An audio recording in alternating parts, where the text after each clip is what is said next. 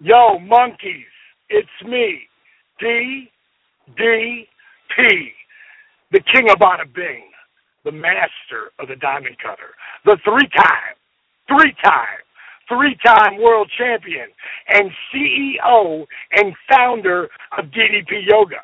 And you, monkey? Well, you, you're listening to the Cruz Control Podcast. And that's not a bad thing, a good thing. Bang! One, two, three, four, five, six, seven, eight, nine. Are we on the air?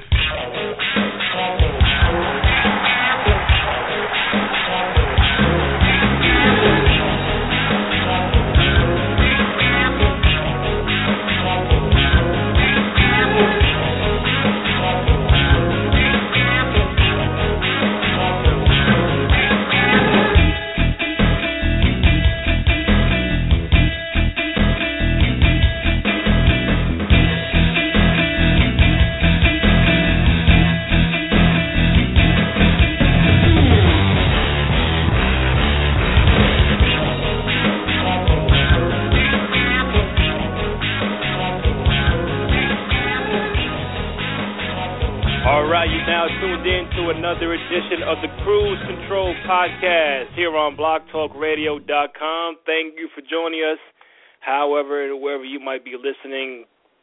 Tuesday afternoon here live in New York City. It's cold up here, man. It is. it is brutal. It's like mid twenties. Can't wait for the spring and summer to to come around.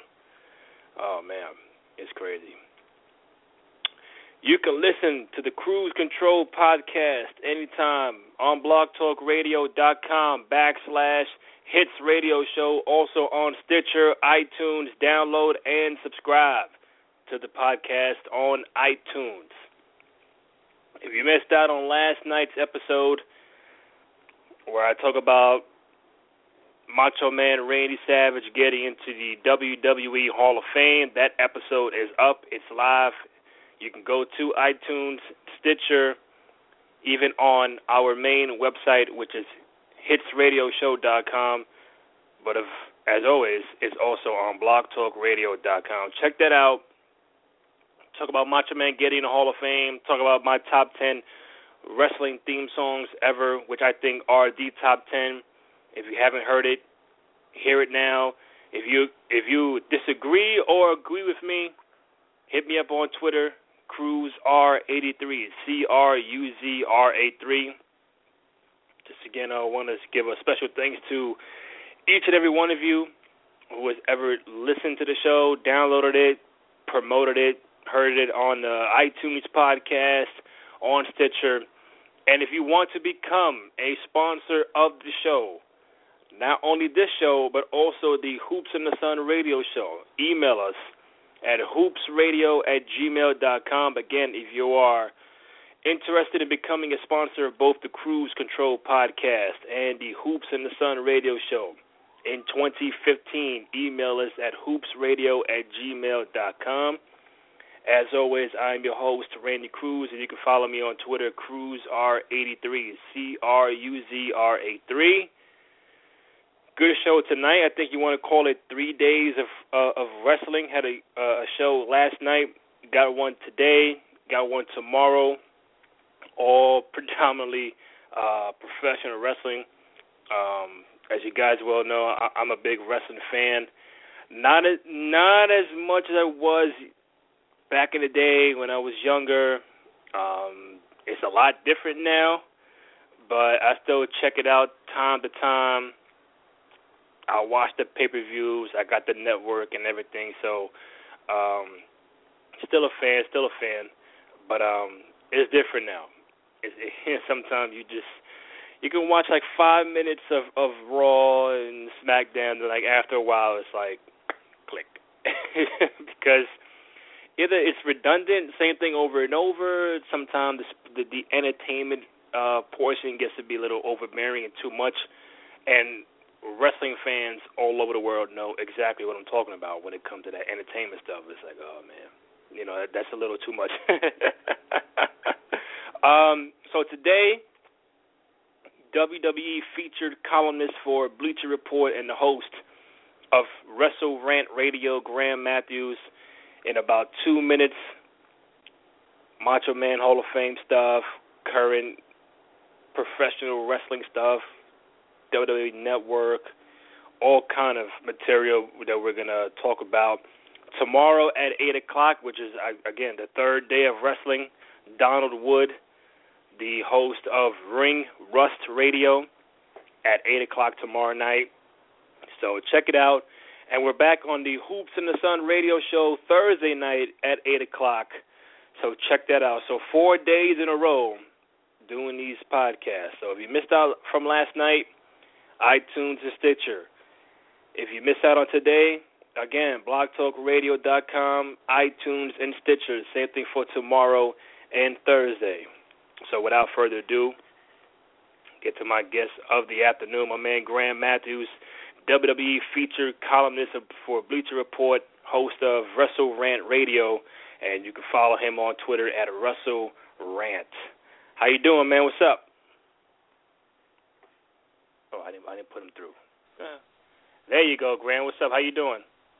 No problem, Randy. How's it going today? I'm doing good, man. I got worried for a second. I was like, "Hold up!" I clicked the button, it didn't go through. What's going on? That's no problem. Shit happens. Shit happens. Yeah, man. Uh, first of all, you know, happy New Year to you and the family, man. I know uh, we haven't spoken a while on, on the show. Uh, I think it's been about eight, nine months, but it, it's always a pleasure just just uh, talking to you, chatting with you, and a pleasure to have you on, man. Absolutely, brother. I always have fun uh, shooting the breeze in WWE and all of wrestling. Excited to do it today as well. All right, man. You know what? Let Let's get started, man. Big big news. Kind of kind of shocking and, and surprisingly at, at the same time. Um, Macho Man Randy Savage finally, and I do mean finally in bold capital letters, finally uh, will be inducted into the Hall of Fame um, the night before WrestleMania. Um, how happy are you as a as, just a, as a pure wrestling fan that Macho Man, one of the greatest of all time, is finally getting in the Hall of Fame? Very happy. It's about time that Macho Man finally went into the WWE Hall of Fame. It's been in the works for a very long time now. It should have happened years ago, obviously, but the important right. thing that it's finally happening. We're night before WrestleMania 31, like you said before, and I think the Hall of Fame. I, I said this last night on Twitter, but um, this may be heavily debated, but I think the Hall of Fame now with Sammartino in there, the Ultimate Warrior, and now with Macho Man Randy Savage, it might be actually considered legitimate. There's a few other names in there that we could use, like an Owen Hart, but I think I was in your show about a year ago and we were talking about this. That Macho Man, when he's going to be going in, this year is the year. Couldn't be happier for Macho Man, the Poffo family, and all of the WWE fans and all the Randy Savage maniacs that are finally going to be able to see the Macho Man finally take his place in the WWE Hall of Fame. Are you are you one of those people that are kind of surprised that it it it happened this year because we I know we all saw the the Stone Cold podcast with with McMahon a few months ago and Stone Cold flat out asked him is Macho Man getting in and McMahon did say yeah he was but he wasn't sure it was going to be this year. Are, are you surprised that that Macho Man got in this year? I'm not too surprised, if only because I, I know you're talking on the Stone Cold podcast, and I don't think Vince wanted to confirm that they were going to put him in this year because he was still wanted to be kind of a surprise. And the way they did it last night, I was it was very weird the way they handled it. They said expected to be announced tonight. They didn't say confirmed for the Hall of Fame tonight. It was a little weird the way they did it last night on Raw. But um I wasn't too surprised it was happening this year. They had the new DVD out not too long ago. They've had the Poffo family. I think Lanny Poffo is at WrestleMania 30 last year.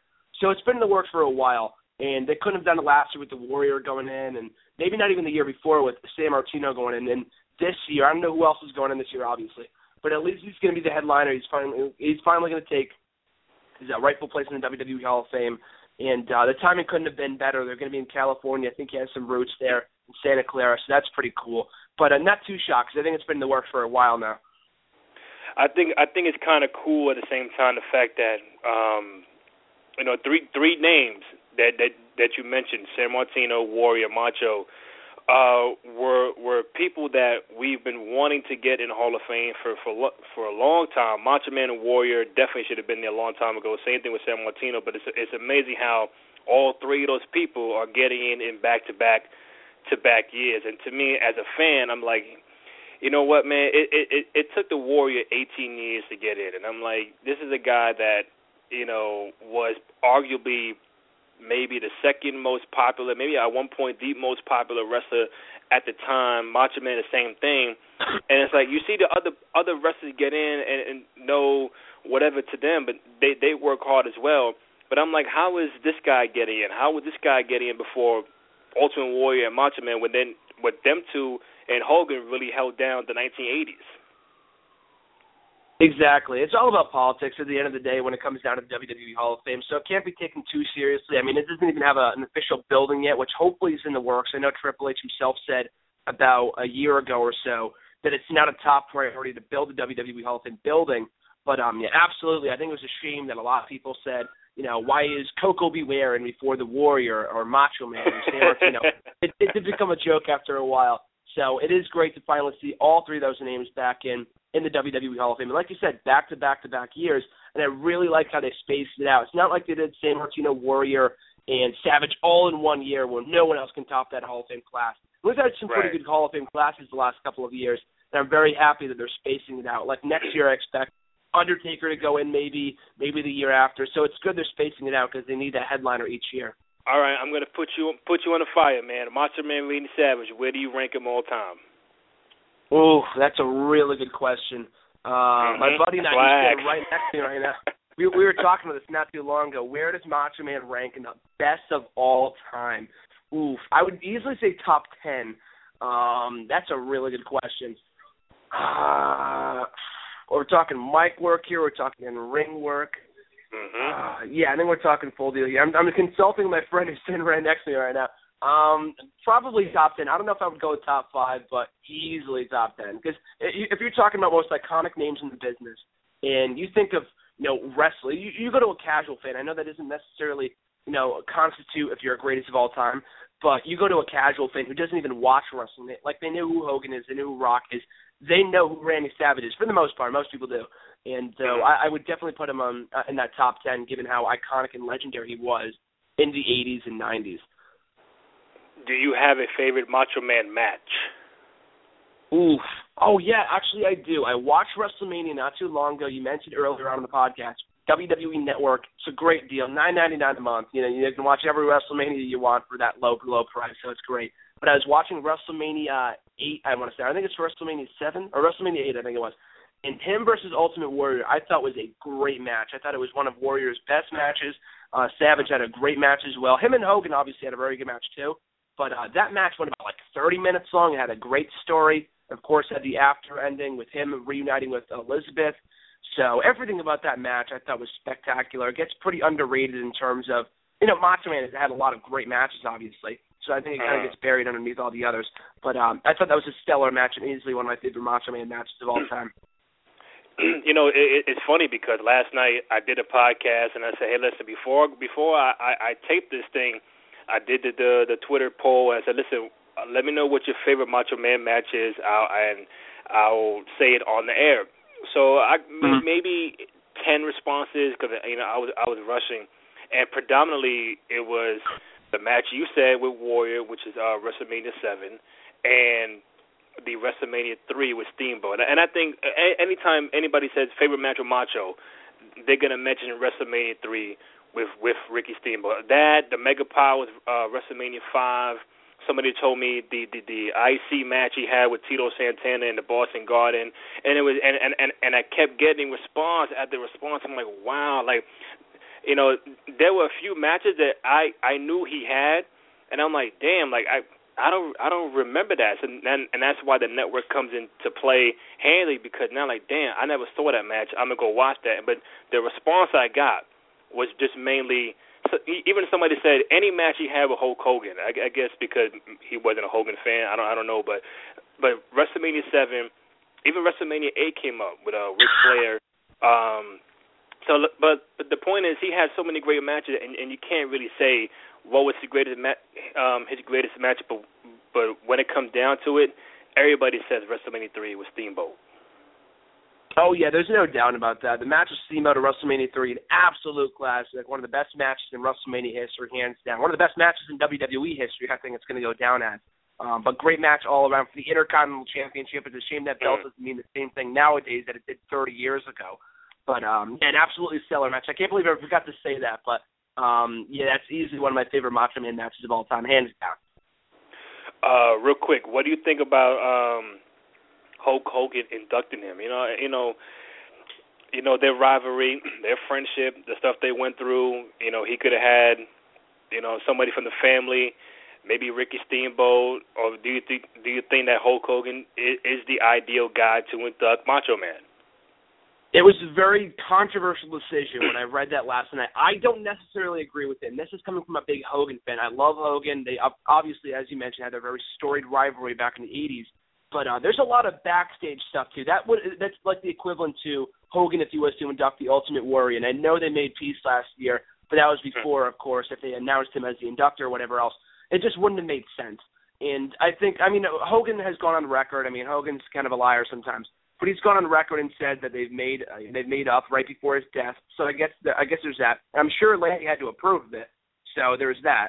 Um, but I think the the Poffo family is going to accept the honor on his behalf, and Hogan's just going to be inducting him. So there's a bit of a difference. So at least Lanny's going to be doing that. But um, like you said, I think Steamboat's actually a better pick. Hogan isn't the worst guy in the world, but given their history, I wouldn't have gone with it. But Steamboat would have been a better choice. But I'm fine with Hogan because, like you said, given their history, their iconic feud back in the '80s. All right, we're talking uh, with Wrestle Rant host and featured columnist for Bleacher Report, Graham Matthews.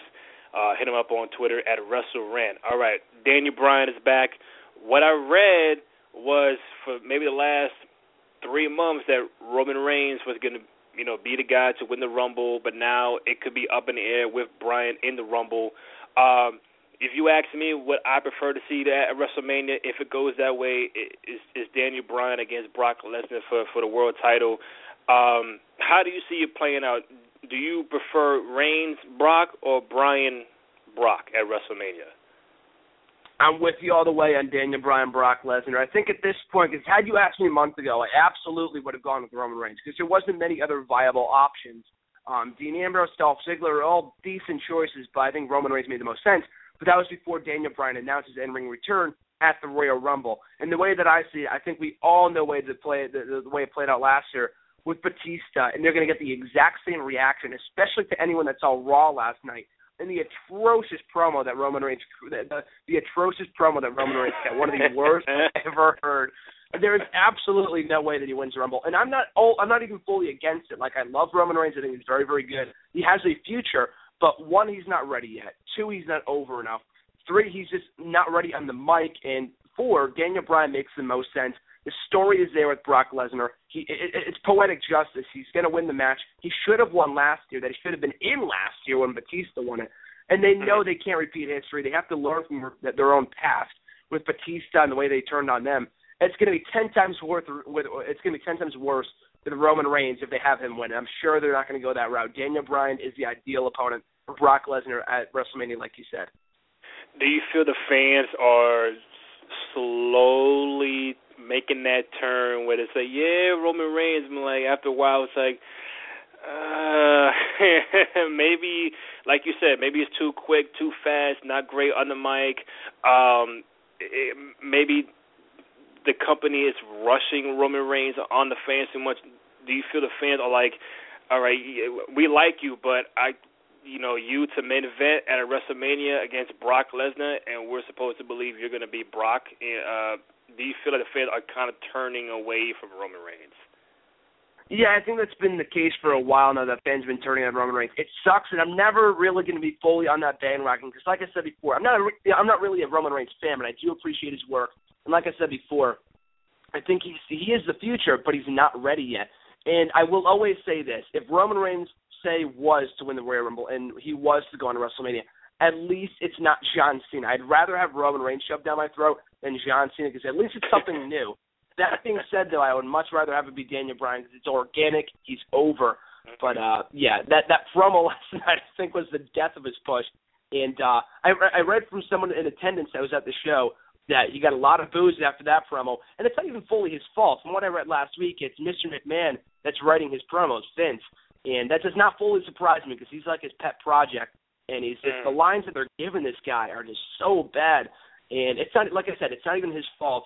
And um yeah, I don't think he's ready for WrestleMania. Maybe next year, maybe at SummerSlam he's ready for the World Championship, but there is absolutely no way. Like we were going to give it time, say, okay, we'll wait until Royal Rumble. If he's ready, you know, we'll give him the green light for the push. But it's January, it's mid-January. Royal Rumble is less than two weeks. There's no way he's main event in WrestleMania. Absolutely no way at this point. Mm-hmm. Um, the last time I had you on the show, the Shield was were not broken up yet. Now take your perspective back then when when they were together, and look at them now separately. Do you feel any different of how each three has either developed, underdeveloped, stay the same. What's your perception on Rollins, Ambrose, Reigns when they were together, and compared to what you see now?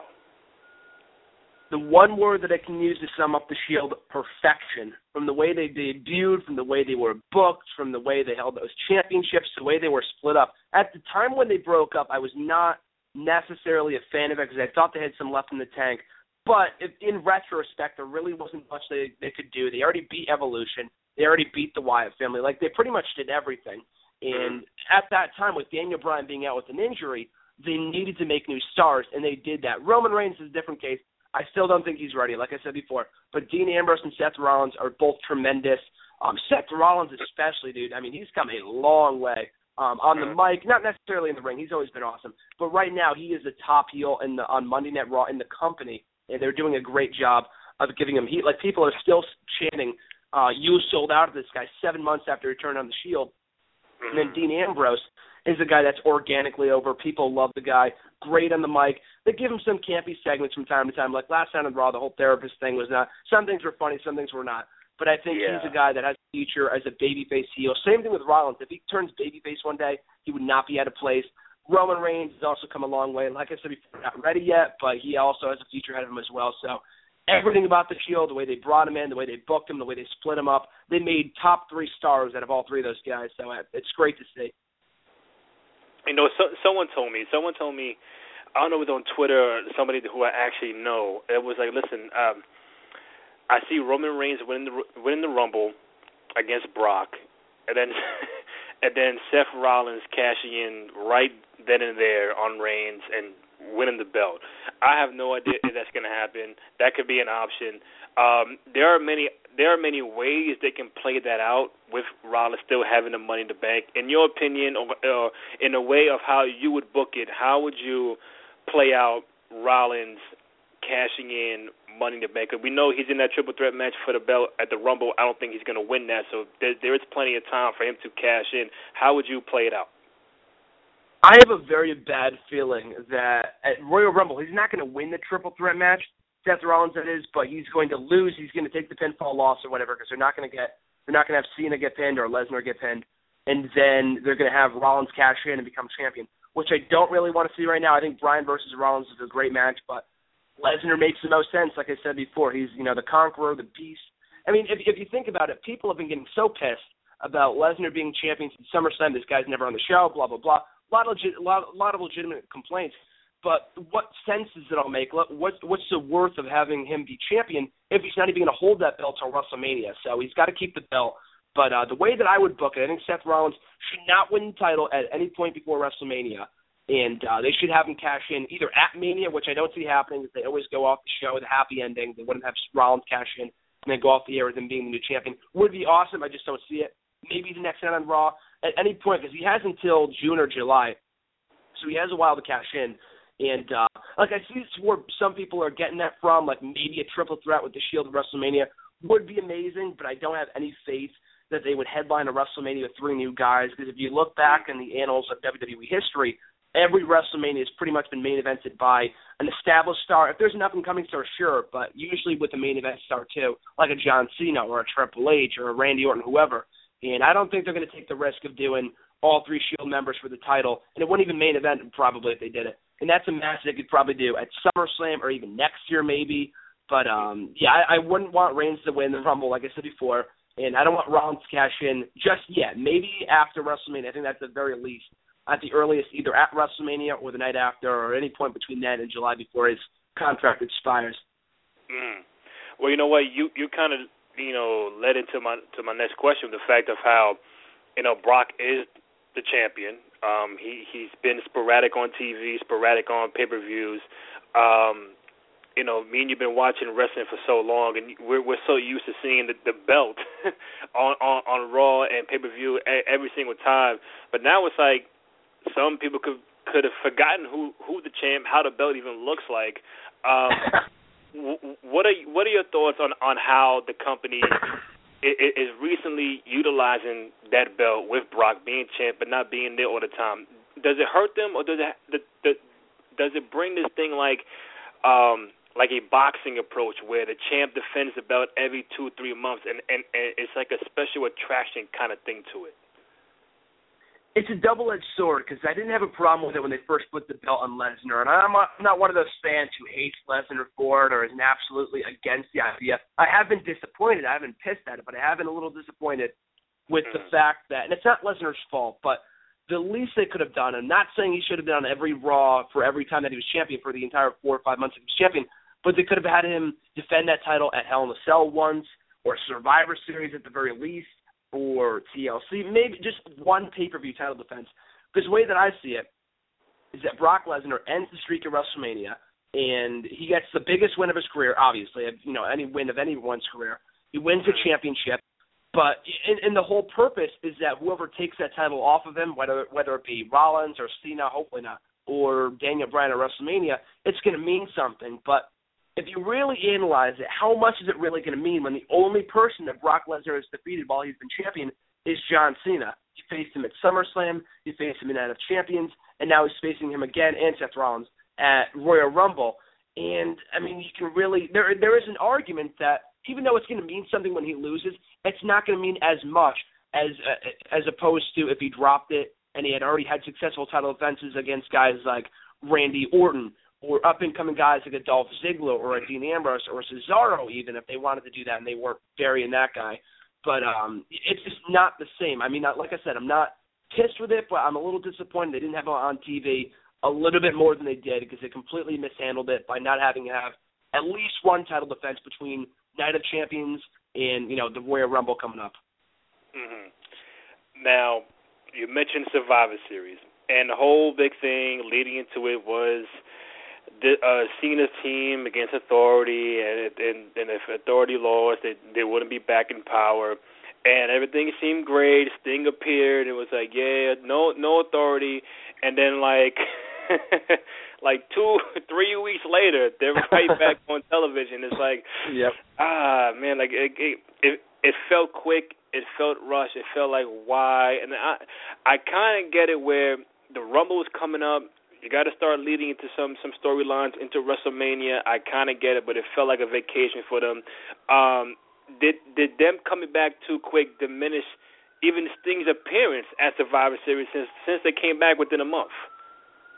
Good question. I don't know if it would diminish Sting's debut. Maybe a little bit. It absolutely diminished Dolph Ziggler's win. I will say that much. I don't know about Sting because the debut was so epic, and you know people have waited so long for that. Um, maybe a little bit, but Dolph Ziggler's win was absolutely diminished, and that whole pay per view, that whole pay per view is what they've been building towards for a very long time now, with the Authority being, you know, in power for the last year and a half, and you know they were building that pay per view up with the free WWE Network month and sign up for this, and like a hundred thousand people bought that show on pay per view when they could have signed up for free to watch on the network. So that's saying something about the quality of the pay per view people are, you know, willing to pay for it.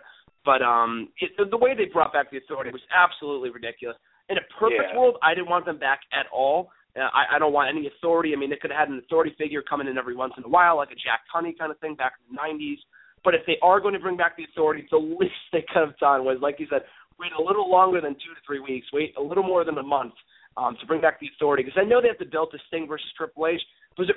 But was it really? Was it really that important to bring it back before the Royal Rumble? Take the focus off the Royal Rumble matchup because right now the show's all about the authority in the whole firing angle. Like I thought it was an absolute joke when they fired uh, Ryback, Ziggler, and Rowan last week, and they expect us to believe that they will stay fired, even though the authority was quote unquote fired and they came back a month later. So why should I believe that these three guys are fired too?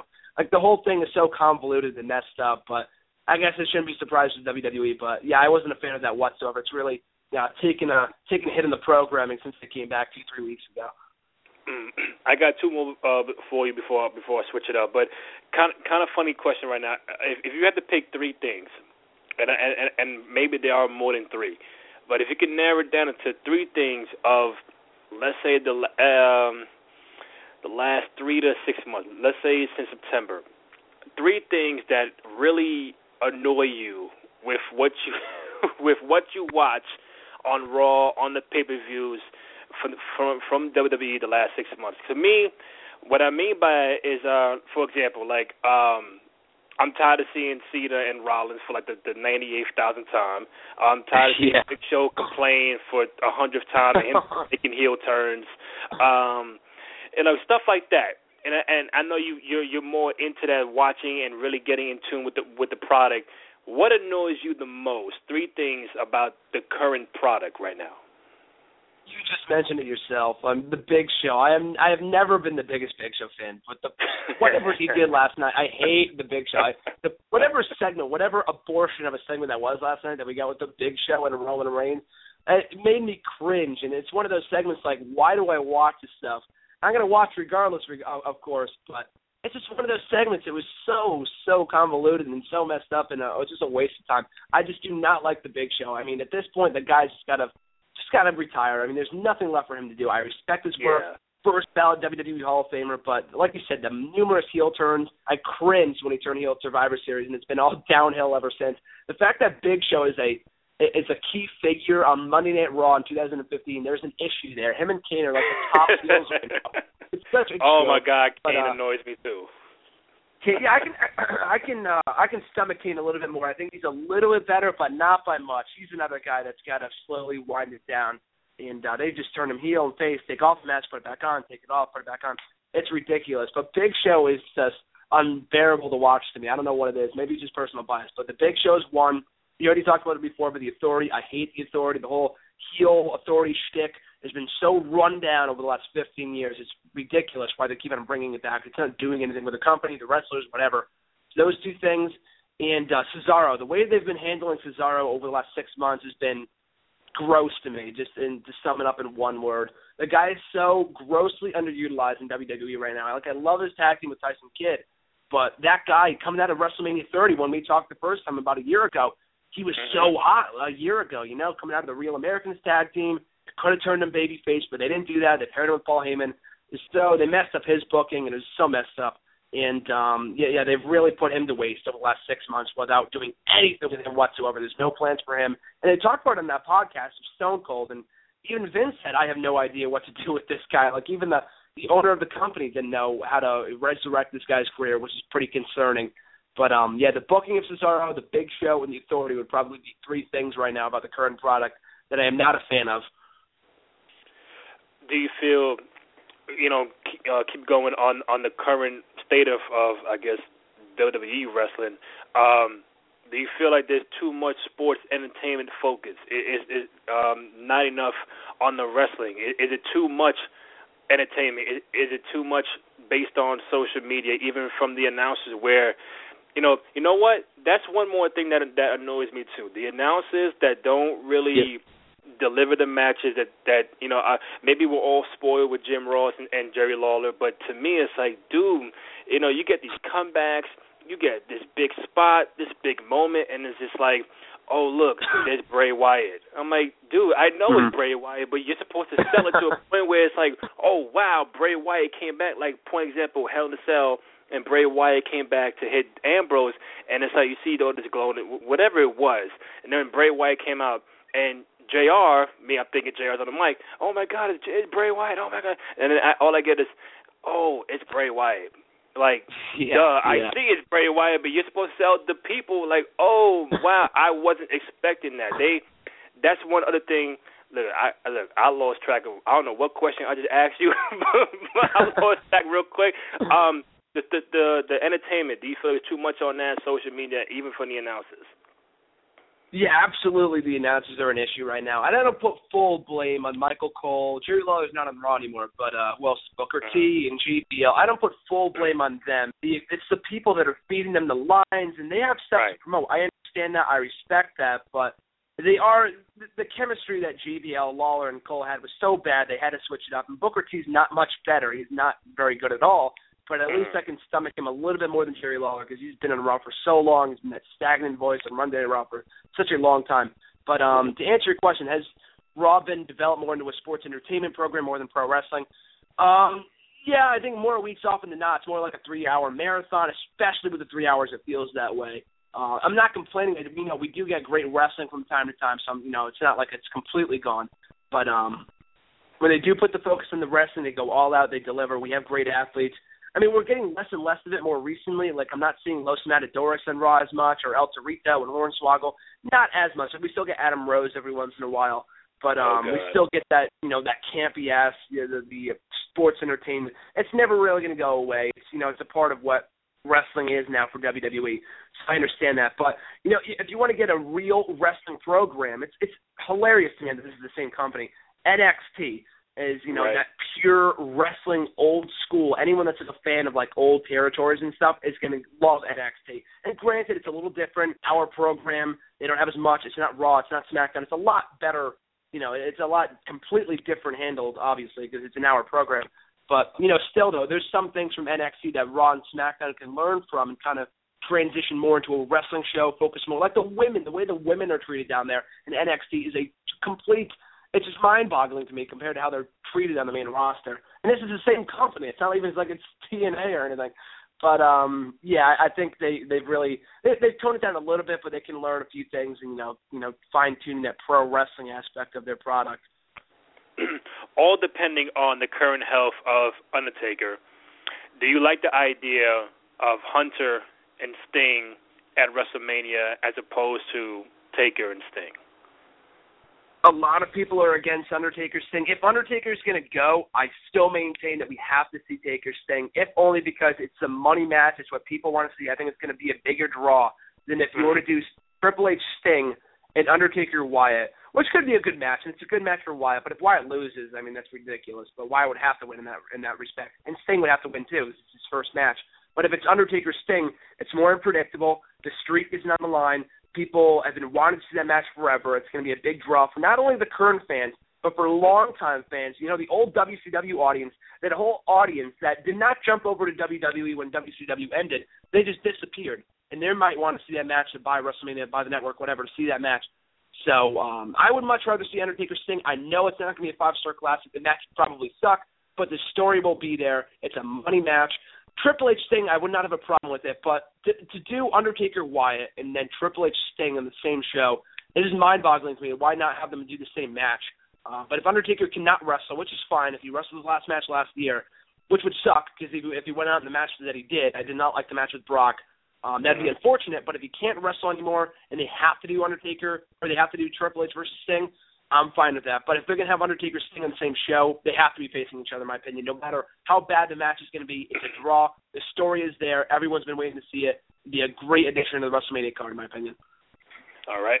Three final random questions for you. Uh, we've been joined with Graham Matthews, featured columnist for Bleacher Report and the host of Wrestle Rant Radio. Before I go, before I go forward, whenever you do a, a radio show, man, and, and if you ever need me to come on, you know, just just hit me up. Oh, absolutely. I would love to have you on Wrestle Rant Radio, man. Yeah. So th- that was that was that was a nice free plug for you. yeah, I appreciate that. Thank you. I appreciate it.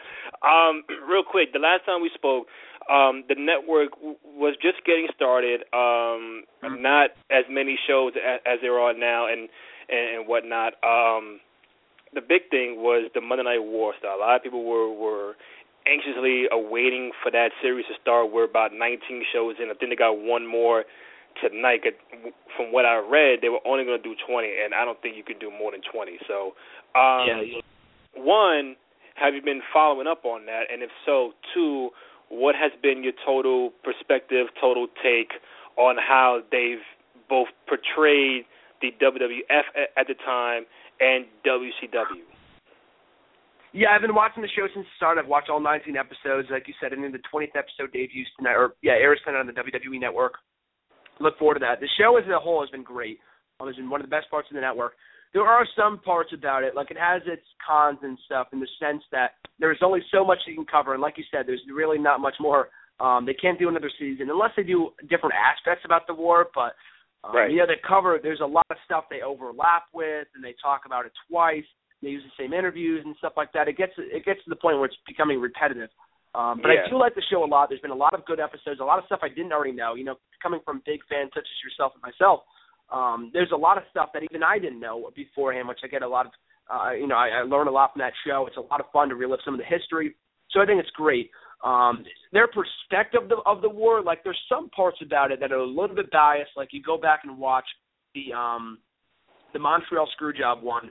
We talked with my friend uh, a while ago about the Wrestling with Shadows documentary. So much more accurate, so much more legitimate. And WWE likes to spin it a little bit to show that they're the victims in the, in the scenario, which they were in a respect. And I don't want to go on a whole rant about the Montreal Screwjob, but that whole episode I think was kind of skewed in WWE's favor. And um, I, I, it was still a good show, and there, there's, it was still a good episode. But um, there's some episodes where they like to skew in their favor to show WCW in a bad light and stuff like that. But uh, they've done it forever now. But on the whole, though, I've really enjoyed the show. Like I said before, a lot of stuff I didn't already know, a lot of uh, interesting points, and a lot of the different episodes. I really enjoyed the Kliq episode. I thought was that was good. The NWO stuff. I'm a big NWO mark, so that was great. Um, Goldberg, the Rock one was really entertaining. So yeah, a lot of good stuff in that show. Don't think they could do more than 20 episodes, but the way they've handled it on the whole, I think has been awesome. the ones that that that that stood out to me, and obviously, you know, I've I've seen the footage of all these stuff um long time ago, like you said, on other prior interviews, DVDs, and the the fact that the the way they kept being repetitive, you know, like I I like I'm I'm I'm I'm home watching. Yeah, I know the NWO formed in 1996 at Bash at the Beach. I saw it yeah, 20 yeah. times. I saw it live. I saw it on the network. Yes, I know that the big trio, Hall and Nash, left after the. I get it, but now some episodes Yeah. are like, hmm, okay, like like the Mankind Mick Foley one. That was pretty interesting. Um, the Kliq. I like I like the one with Bischoff. The last two with him and, and and Yep, Vince yep. Russo because you, like man, like it was so bad how that company was in in, in '99 and 2000. And I'm watching. I'm like, this really happened on TNT. Like, what is this? And like, how? And it's so it's funny, but it's sad because just two three years before that, they were they were on Mhm. top of the world. And then my my my only thing is, I wish like come on man how about like for the last episode can we get like an updated interview with mcmahon can we get one updated yeah. current interview with with with, with uh bischoff you know because when when when scott hall was there you know his interview looked more recent kevin nash looked, looked more recent can we get can, can we find ted turner and do one five minute segment currently Yes. and talk about it but like other than that it's good. They have a lot of material. It spreads out 20 episodes. Obviously, last one is is is about Vince, which I'm not surprised. But Yeah. overall, that's been the main show I've been watching. I don't know what other shows you've been watching, but to me, that's like my number one. No, yeah, I think it's great. I thought Legend Test when the, in the time that it ran, I thought it was really entertaining. Countdown's always good too, even though it's a little skewed in the fans' favor, but that's what it is. What it is. Um, but yeah, I think Monday Night War has been awesome. Been watching it every single week. But um, yeah, like you said before, I thought the Bischoff and Vince stuff was good. Yeah, like you said, one of the only knocks in that show is that they don't have enough material for the interviews with guys like Vince. Like they can easily do another interview with Vince. The stuff with Bischoff, I understand. Like he was in TNA for a while, so they couldn't get him for an interview. But yeah, it just annoys me. They show the same interview, the same environment with Bischoff. They must have filmed so much shit that day when they talked to him back in like 2003 or whatever it was. It's like that one. It's like that one interview from like the top of the rafters of, of an episode of Raw, and then there's Yeah. him backstage back in like '07, and that's it. That's the only two interviews they had with Bischoff.